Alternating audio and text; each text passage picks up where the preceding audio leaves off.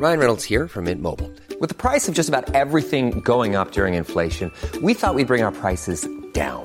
So to help us, we brought in a reverse auctioneer, which is apparently a thing. Mint Mobile unlimited premium wireless. Ready to get 30, 30, bit to get 30, bit to get 20, 20, 20, bit to get 20, 20, bit to get 15, 15, 15, 15 just 15 bucks a month. So, Give it a try at mintmobile.com slash switch. $45 upfront for three months plus taxes and fees. Promo for new customers for limited time. Unlimited more than 40 gigabytes per month. Slows. Full terms at mintmobile.com.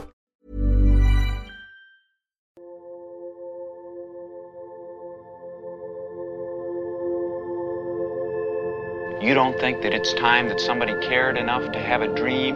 Why are you getting so upset? This is not about you. Yes, it is. You are a human affront to all women, and I am a woman. At some point, you gotta decide for yourself who you're. Can't let nobody make that decision for you. How do you go about getting an exorcism? I Beg your pardon? Hi, this is Mark Kermode. Thanks for downloading this Kermode on Film podcast. This week, my guest on Kermode on Film is Segun Akinola, the brilliant composer who is perhaps best known for his work on Doctor Who, but who, for my money, did his finest work on two movies by Shola Amoo, A Moving Image and the brilliant The Last Tree. I spoke to Segun Akinola at his home, because obviously we're still all under lockdown, about composing for film, television, and what the future holds. So it's my great pleasure to welcome to this uh, online MK3D Segun Akinola. Segun, I, I, wish I was we were doing this in person, but obviously we're still in the middle of, you know, the dog ends of lockdown. So a virtual hello to you. How are you, and what have you been doing during the recent weeks and months? Uh, virtual hello to you too. Uh, it's great to be here and great to be chatting. Um, it's been an interesting few few months for me. It, it feels strange to say months because part of me still thinks it's March. it's just, my sense of time is just completely and utterly off. Um, but I was one of those who was working on um, a project which still had some filming to do. So obviously, once the lockdown came in, everything got shut down and it was all paused. Um, and it's quite unusual to have everything just just ripped away very quickly. And of course, yeah. it's been the same for so many other people in the industry.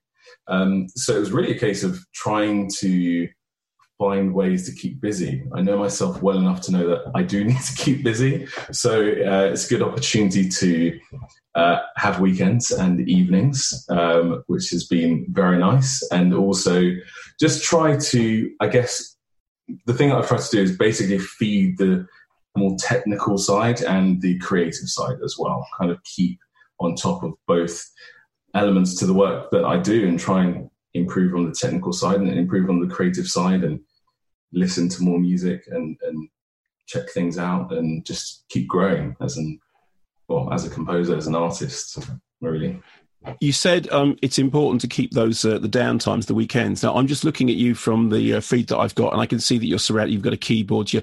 Are you in an office? Because as you can see from where I am, yeah. This is my. This contains everything I own in the whole world, and it is about the size of a of a cat box. But the advantage of it is, is it means that at the end I can I can go, I can leave, and I think that's the thing yes. that's kept me sane. So, are you in an in your office, or are you just in the corner of the living room? No, no. This is where I work. This is where maybe the magic happens, but certainly the music happens. Yeah, um, here. So it's it's working from home is is very usual for me. The unusual aspect has been just not seeing anyone for a very long time. Even you know, popping out to the shops has been different experience. So, do you manage to do most of your composition from home usually anyway? Yes, yeah. Unless I'm working with another musician or I'm going into the edit suite or anything, I basically do everything here. So that's everything from, well, I'm actually writing some notes and some instrumentalists are going to play it to also experimenting. And I do a fair amount of um, recording bizarre sounds and, and making them a bit more bizarre and using them within the work that I do. So I do um, all of that here as well. So, as, as if you were speaking to a child or a small Labrador puppy, what have you got around you? I can see a keyboard, but I mean, is it a yes. keyboard and then uh, and then a computer system, or what? What what are you surrounded by? So I'm surrounded by yes, I've got this kind of keyboard here, which doesn't actually hold any sounds, but it basically um, controls a whole load of sounds on my on my computer here. Um, so that might be it might be like a piano sound, but it could also be some strings or I don't know a recorder or a guitar, whatever it might be. Um, it, I have quite a minimal setup. I'm not really surrounded by lots and lots of stuff, um, but I am surrounded by um, in, instruments. So I have over here. Look, I'll even show you. I've got yeah one of my one of my drums from Nigeria, just here, uh, and I've got loads of tambourines, as you do. Uh, you can never a, have too many tambourines. No, no. I mean, I literally found one the other day in another area of where I live that I, did, I didn't even realize I had. I'd forgotten. If you put two of them in a cupboard, you come back three years later, there's 10. It's a really yeah. weird thing. They've got like a whole life cycle. It's really, really strange. it, they, they, multiply on they command.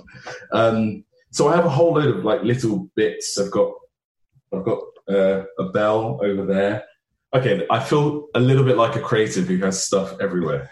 There's maybe a tiny bit of that, but it looks quite organized. I want um, to show. I want to show you this thing by just very quick, quickly moving my computer. So, okay, so in my office, this is apart from the Elvis bust, which you can see up there, which I'm very proud of. Okay, so there's my double bass. Okay, fine, which yes. I, which is now. But the thing is, this I'm very, very, I'm a very cack-handed double bassist. So I'm also surrounded by the detritus of basses that I've broken over the years, such as so I mean, this was this was the neck of a double bass that was built for me by a guy in Manchester. He he built it out of a wardrobe because I had a habit oh. of breaking ones that I that I bought, and he said, "I'll break you one that you can't. I'll build you one you can't break." Turned out it wasn't true. Yeah. so I've got like a kind of graveyard of bits of broken instruments around because I'm very, very, you know, I'm very clumsy and cack-handed. The reason that I um that you particularly sprung into my mind was because I recently did a, an introduction for the BFI to The Last Tree, and I was just oh, yeah. watching the film again, and I was I remembered how much I had loved the score the first time around. And in fact, I think I had got in touch with you at the time to say, "Look, I love this music. Can you please send me uh, some of it?" Um, yeah. How just get us up to speed with how you got to where you are. Where where did you begin with your compositions? Um, thank you for the very kind words about uh, the Last Tree. It was an amazing experience working on it. I mean, my my background is basically that I learned the piano from a really young age. Um, my dad came home one day with a keyboard and said, "Do you want to learn the piano?" And I said yes. And I'm not I'm not actually sure if I showed much interest before then or not. So I have no idea what was behind that, but it was obviously the best decision ever. Um, and my household growing up was very musical, not from necessarily the, the, perspective that everyone was playing and learning an instrument, but yeah. everyone loved music, and music was just a very natural part of my household, as it is for many other Nigerians. Music and dancing is is just it's just part of everyday life.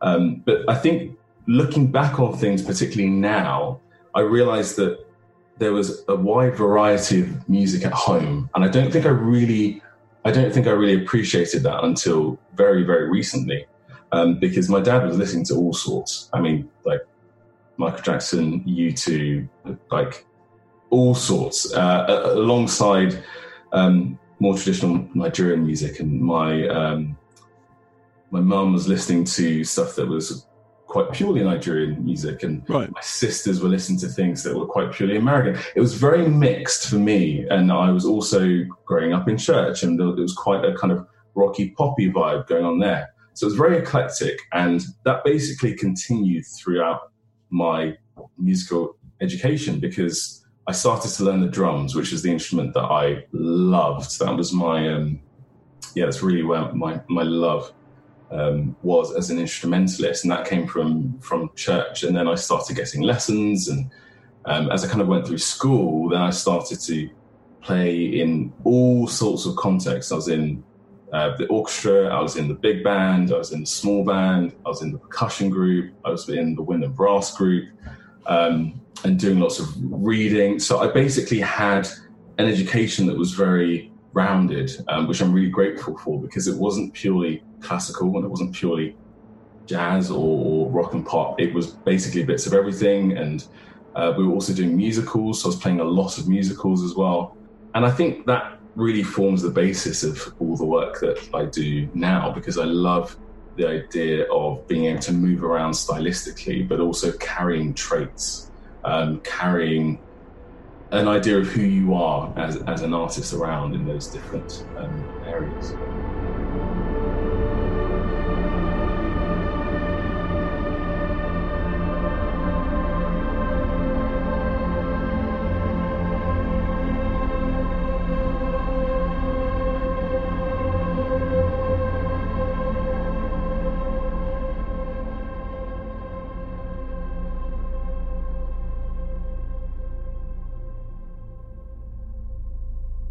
How did you first break into film and TV? What was your first? Can you remember your first credit? Yeah, my first credit was um, Panorama, and I, it, it, was quite a funny one. I think I I met someone who then was stood next to someone else who just happened to be working um, working as a journalist, I think, if I remember correctly. And we just got talking, and then kind of went from there. And he happened to be working on something, and was like, "Well, do you have any suggestions? I was like, oh well, you know, why don't I write you something? And this is it. And that was the that was the beginning, really. Um, doing that, and then essentially, as is often the case, you can't do anything until you've done something. Yeah, absolutely. Um, so that was the like, great, I've got the first one, and now I can I can build upon that. And um, the BBC is an amazing organisation, and um, they have a lot of stuff going on. And once you've done one thing in one place, you can eventually make your way over to other areas. Um, and then I was able to go on from there and do more and do um, Black and British A Forgotten History was probably one of the first things I did that really got a few people to take notice. Um, and that again led to more work and, and eventually also led to working on Doctor Who.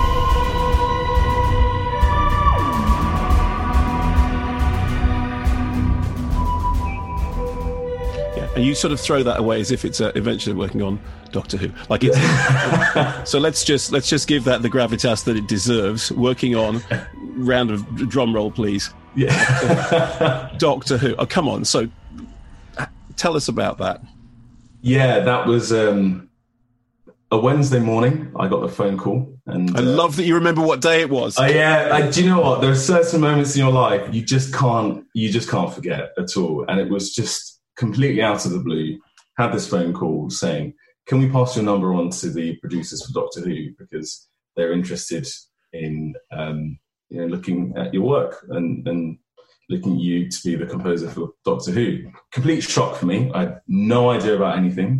Obviously, I said yes and left it there and didn't really expect to hear anything uh, very quickly. But I actually did. Um, then couple of days later, had a chat with the exec producer and then set up a chat with Chris Chibnall, the new showrunner, um, a few days after that. And we just clicked immediately, like very, very genuinely and very immediately, just really, really clicked. Um, and I had, of course, seen Broadchurch and was a big fan of his his work. Um, and he'd seen, I mean, really to his credit, he knew my music extremely well. Right. I mean, the the obscure, bizarre things that are in the far corners of the internet somewhere he had found and he had heard.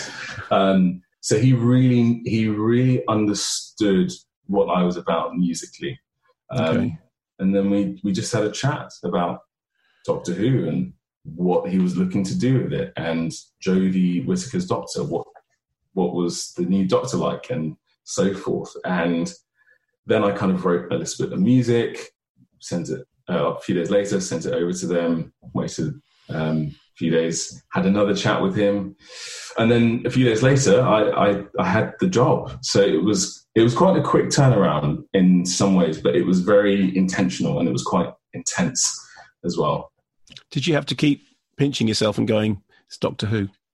Yeah, constantly for about the next three months because it was all. I mean, I got the job long before it was ever announced, um, and it was just, it was just really bizarre. I actually remember. I think um, that evening it was uh, Christmas 2017, and I the bit I missed out is that I was in Tesco when I got the call from Chris Chibnall. um, I was uh, there to buy some mulled wine, as you do, for a nice Christmassy evening. Yeah.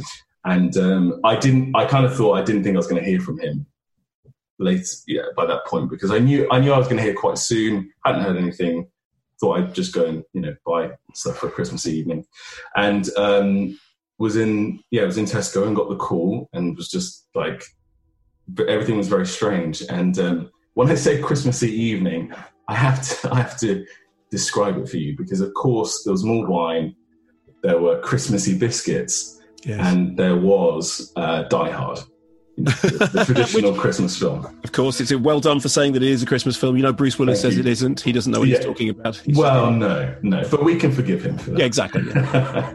um, and I actually remember just watching parts of it and just not being able to concentrate every few minutes because I just remembered, oh my gosh, I had this phone call that actually happened.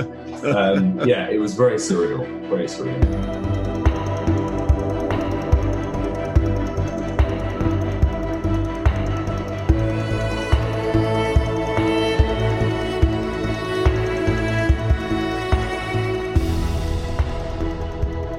I think it's it, you know that idea of working on. I mean, like, Doctor Who has been around for as long as I can remember. I mean, Patrick Troughton was my first Doctor Who, so I go back hmm. that far. And I just think the idea of being asked to work on anything like that is quite mind-boggling. So my other question on it would be: How much freedom do you have, and how much do they say to you? Look, we love everything you do, but this is what we want it to sound like. I mean, almost total freedom. So certainly in terms of setting up new sounds. So my remit, if you will, when I came on board was there's going to be a new sound to Doctor Who. It's going to be your sound. Figure out what that sound is. Um, and it was simply a case of it just won't be what it was before. But whatever that is, you that is it's got to be you and it's got to be your voice. And they really they really stressed that actually and really made it clear that they wanted me to bring myself to it. Um, and they wanted it to be fresh. And, and they let me have the time to experiment and try different things out to find the sound that we got to. Um, and then from that point, of course, I mean, if they don't like it, they're going to say, no, we don't like that. Can it be Yeah, yeah. slightly different? But uh, they did like it. And I started writing character themes um, for the for certain characters um, who would be in it throughout the series, and they liked all of that, and they liked the the sound world I'd come up with, and then beyond that, of course, every episode we have a discussion about the music, um, especially because with me coming board and with the new musical direction, the other aspect is that the music was going to be changing every week depending on where the story was taking place. So we we have a lot of in-depth conversations about the music and where it's going, but what it's doing and what it's saying, and are we are we kind of taking inspiration from anywhere? Um, we have taken a lot a lot of inspiration from different places musically. Um, probably the most obvious one being the start of series 12 and the Bond very very John Barry influence score. Um, so we have in-depth conversations about that, but that's even within that, there's a lot of freedom because um, we'll be talking about how I'm responding to it or any thoughts I'm having alongside any thoughts that Chris Chibnall's having and Matt Strevens is having. Um, it's it's a very good collaboration. It's really um, there's a lot of back and forth and a lot of trust and respect.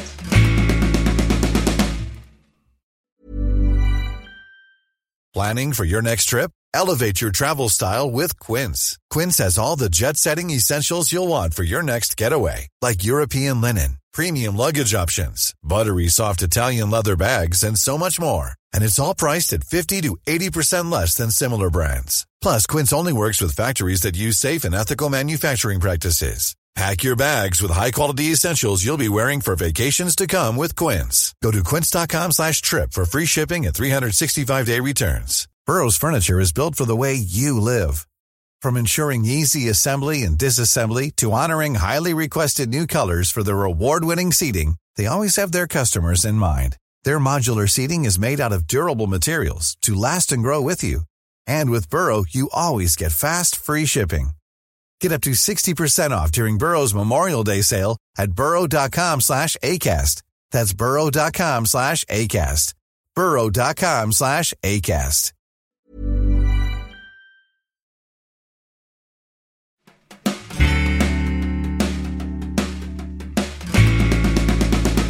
Is there a huge difference between writing for the small screen and writing for the big screen? Because I mean, I'm very conscious, particularly now at the end of you know three months, three and a half months of uh, of watching everything at home.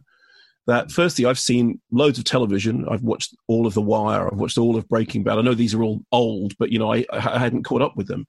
Yeah, and I'm struck that the, the the scope of television and the scope of cinema they are very comparable now. You see things mm. on television that have. I mean, Doctor Who is a perfect example you know it, it's it's about as broad a canvas as you can get so is there a difference when you're composing for the what i think of as the big screen and the small screen of television sometimes yes but it it it differs and i think for me personally it's not so much about well it's probably about a couple of things actually being really honest i think sometimes it's really about the story that you're telling and how big that story is and, and what it can take and that's the same whether it's the big screen or whether it's the small screen. But certain story, certain sounds musically, they just sound too big for TV because right. the story that you're telling is is not as big as that. But equally, that can be totally the same um, on the big screen, where it's just like, well, you don't need this huge, massive orchestra for this particular story.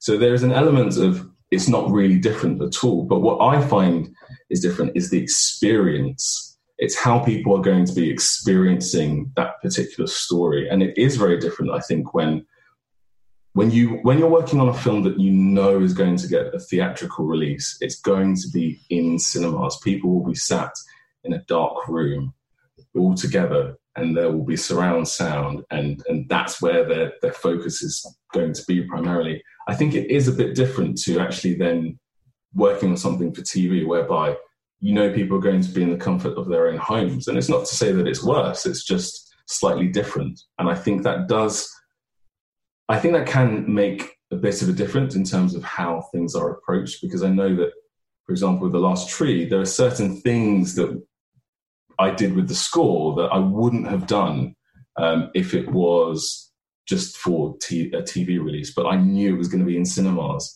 with great 5.1 sound or 7.1 sound, um, and everyone in the dark room experiencing it. And that did influence um, the approach for sure. Shola Amoo, who's spoken, um, you know, so passionately about working with you, can you say something about your working relationship with Shola? Uh, it's just, it's just brilliant. I mean, he's just a phenomenal director um, himself, and he's phenomenal to work with. And that's you don't always get both of those. Um, that's that's the truth of it. But we have a wonderful uh, experience working together. Uh, we have a lot of fun. We work really, really hard as well. We work extremely hard because whatever you hear is probably about 10% of what we've worked on. Yeah. Um, but that's because we have a, a wonderful experimentation on everything that we work on. It really is a case of trying a scene or a sequence in a lot of different ways, trying uh, music that, that is sometimes very, very different to try and find the right sound and the right approach um, to whatever we're working on. So we do work really hard, but it's not from it's not from a perspective of either of us not knowing what we like or what we think is working, but really about finding what's right for for the story. And the great thing about that is that Shola's also up for trying anything. You know, if it's a case of well, let's try this thing. It's a bit of a crazy idea, but let's go for it. He's totally, totally um, up for doing that. So yeah, it, it's it's one of those relationships where we know going into it, okay, we're going to work really hard, but um, there's such a great deal of uh, respect and, and trust, and knowing that whatever happens, we will get there and we will find the best version of whatever it is that we're trying to um, do and trying to work for. No, no, no. No, no, no, no, no. I've not finished talking to you. The fuck out of my way. Oh, you think I'm playing with you?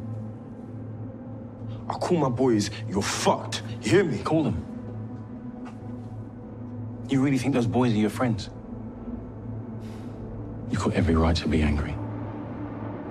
My parents leave me because they don't care enough about me to raise Fuck with me, man. Send me off to the country to see people that aren't my own. I mean it. I would be angry. They left you, So Fezzi. be angry. Fuck, they didn't care enough to raise you. Fuck with me, man. So don't fuck with me, you hear me? So don't fuck with me. So fuck with me, eh? Fuck with me.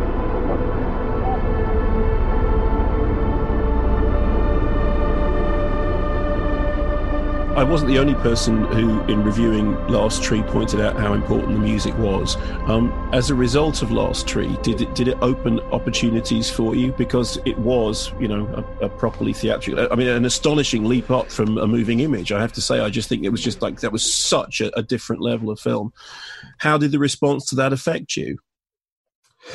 I think it's been very interesting because I, I think that um, a lot of people will know me mainly for Doctor Who and will kind of think that that's the thing that opens up um, so many doors for me. And of course, it does. It, it, does have an impact.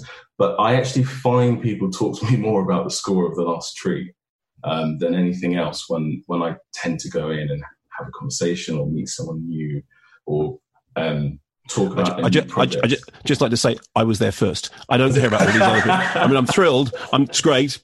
I was there first. Well, you know, you have to uh, own up to these things. um, yeah, I always, I, I always find that filmmakers um, actually talk about the last tree um, first, and I think at first that did surprise me. Not not from any perspective other than just, as I say, particularly if anyone's doing a write up and I come up, it's, it's usually Doctor Who, and I completely understand that because it's Doctor Who. It's, it's a huge show globally. Um, but I think there's something actually musically about The Last Tree that um, resonates with people, which I'm, of Yeah. course really, really pleased about and resonate, resonates with filmmakers as well. And so it has definitely opened up um, more doors and more opportunities. Did you um did you have any sort of uh, particular emotional responses to the loss of Ennio Morricone? Because it was only a week or so ago, but uh, I've done a Scala show since then. Obviously, you and I have Scala in common. The amount of people that have got in touch about my favorite piece of film music is, and, and I mean, for a start, there's just so much to choose from. Did you ever did did you ever meet him? Does, was he an influence on you in any way? Oh yeah, definitely an influence, and I'm I'm so glad that I saw him when he was touring. I think it was about five years ago, and he was at the O2, if I remember correctly. Yeah. And I'm just so grateful that I could get to see him um, when I when I did, because he's one of those composers who a lot of people um, really resonate with his work, and some people really know him for a certain um, a certain part of what his he's done, which is completely understandable. But he's just done so much, and I think yeah, for me personally, it's his short, it's his um, his audacity as a composer because I just think some of his some of the things he does, you just think, why on earth would you think to do this here, or why on earth would you think to put this instrument with that instrument? Why would that be the thing? That works for this story but it does work and it works so well and it's just it's so original. Um, and for me i think that's that's the thing that i think of first when i think of ennio morricone which is not to say that oh, he doesn't write amazing and beautiful themes or anything. He absolutely does but i think that's the area that particularly i think ignites uh, a real passion in me um, for trying to find sometimes not the most obvious routes to um, telling the story um, and to trying to do something really interesting musically as well.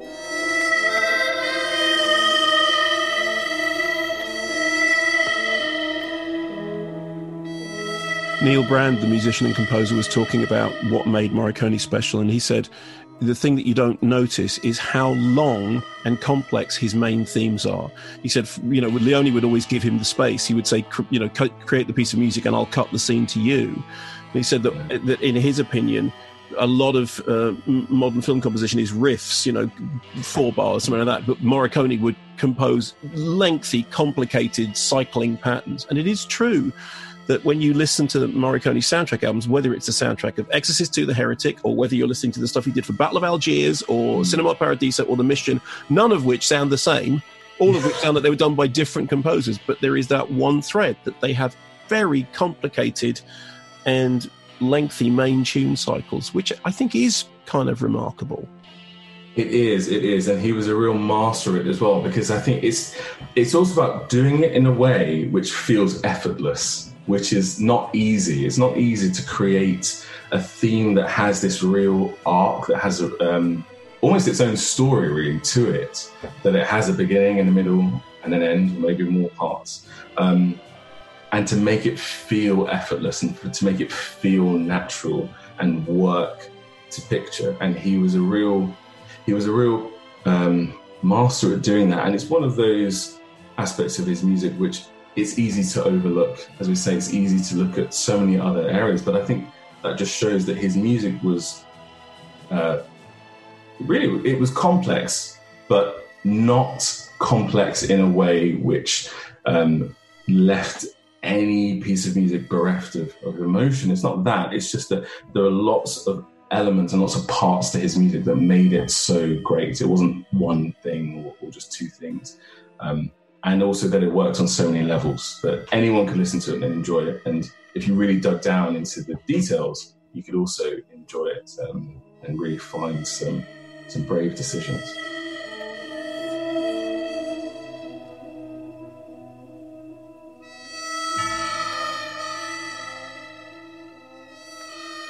Who are a few of the other composers that you're a big fan of? Who are your favourites? Oh, uh, good question. Um, who? Uh, so many people. Um, again, I think because of that whole growing up with lots of different music, I love. I really love composers who can move around musically. Um, Yeah. Whether that's Quincy Jones or whether that's uh, someone like John Powell, more, much more modern example. Of course, the greats Hans Zimmer, um, John Williams, uh, and also moving to classical music as well. Um, lots of influence from there. John Adams, um, Ravel, uh, lots and lots of popular music. Um, whether that is people like Earth, Wind and Fire, huge influence on me. Um, Adele, uh, lots of producers as well, like Walter Afanasieff, who produced a lot of the kind of um, Mariah Carey ballads. He also produced things like the single from Hercules, um, Going the Distance. Yeah, it's a really wide range. And I think because for me, the, the one thing that I did miss out is that I initially wanted to be a record producer. I mean, I basically wanted to attempt to be Quincy Jones. Uh, he was a huge, huge influence. Um, and then Aim high. kind of, yeah, yeah, aim high. Maybe you'll get to like it. Um, and that kind of just ended up skewing slightly to film, but that I just kind of then going ended up going more and more in that direction. I think that's because I was I was doing a lot of reading. I loved reading. I loved stories. I was going to the cinema, um, and it just moved more and more in that that direction. So my influences are really quite wide because they're as much about the production of Quincy Jones as they are about Yeah. you know his arrangements and work with Frank Sinatra and everyone. Um, so yeah, a, quite a wide range of musicians. Can you remember the first pop record you ever bought?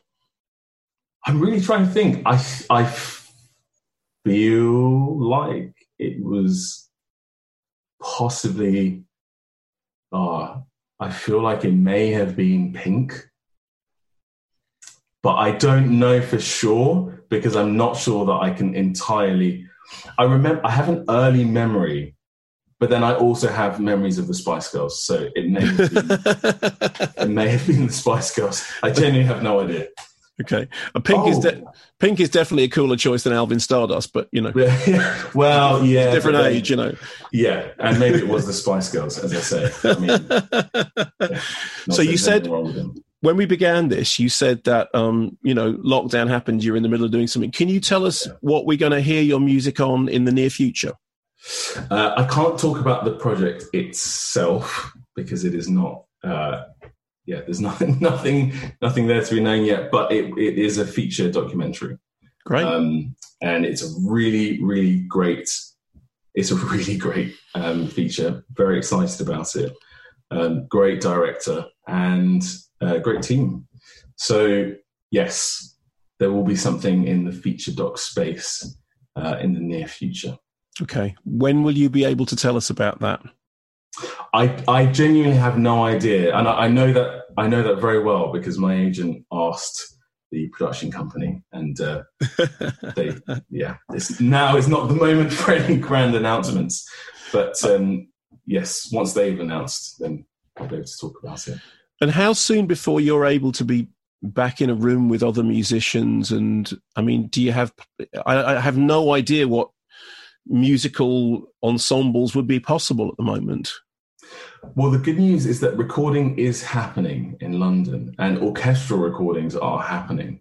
Um, there are some very, very strict guidelines, of course, um, but at Air Studios in London and at Abbey. Road, they are doing orchestral recording, which is really great news. Um, studios are open, engineers are working, musicians are working. So many people for whom um, everything stopped a few months ago.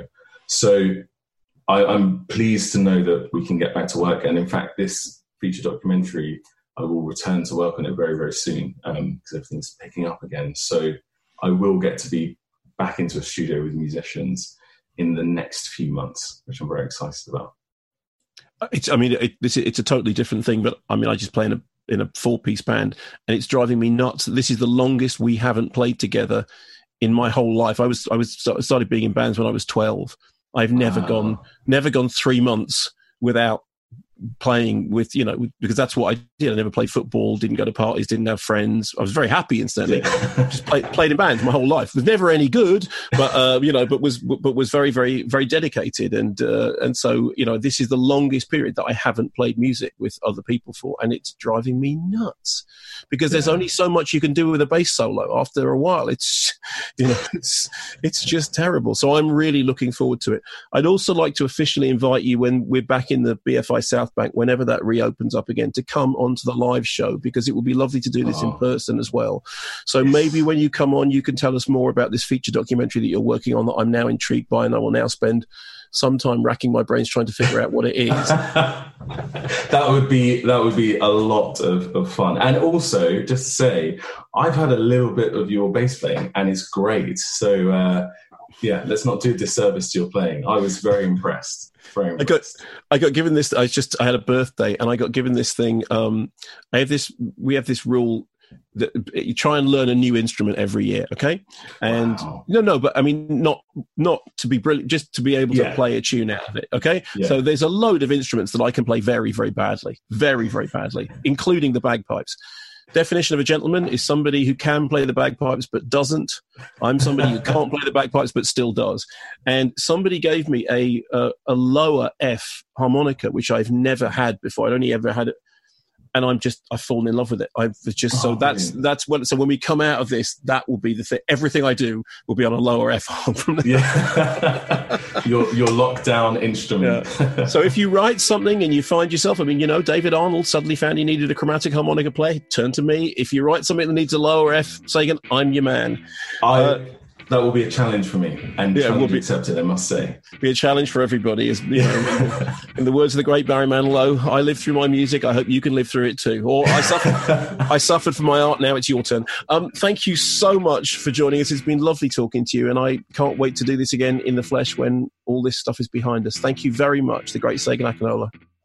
Pleasure. Thank you so much for having me, and yes, great to chat more in future. That was me talking to the great Segun Akinola. I can't wait to hear more about that documentary project. If you want to see a video of some of that interview, there will be highlights from it in a forthcoming MK3D online show. You can find those at YouTube on the BFI channel. And bear in mind that there is a new MK3D online going up next week. Next Monday, it goes live at 8 o'clock. My guests on that show will be the comedian Shazia Mirza, the actor and comedian Simon Pegg, the director Salvador Simo, and the great Brian Cox. No, not that one, the real Brian Cox. That's all on the new MK3D show, which goes online Monday at 8 o'clock on the BFI's YouTube channel. Thanks ever so much for downloading this Kermode on Film podcast. If you've enjoyed it, remember to tell your friends, and why not visit our Patreon page, which has loads of exclusive extras, including video content. Thanks for listening, stay safe, keep watching the skies.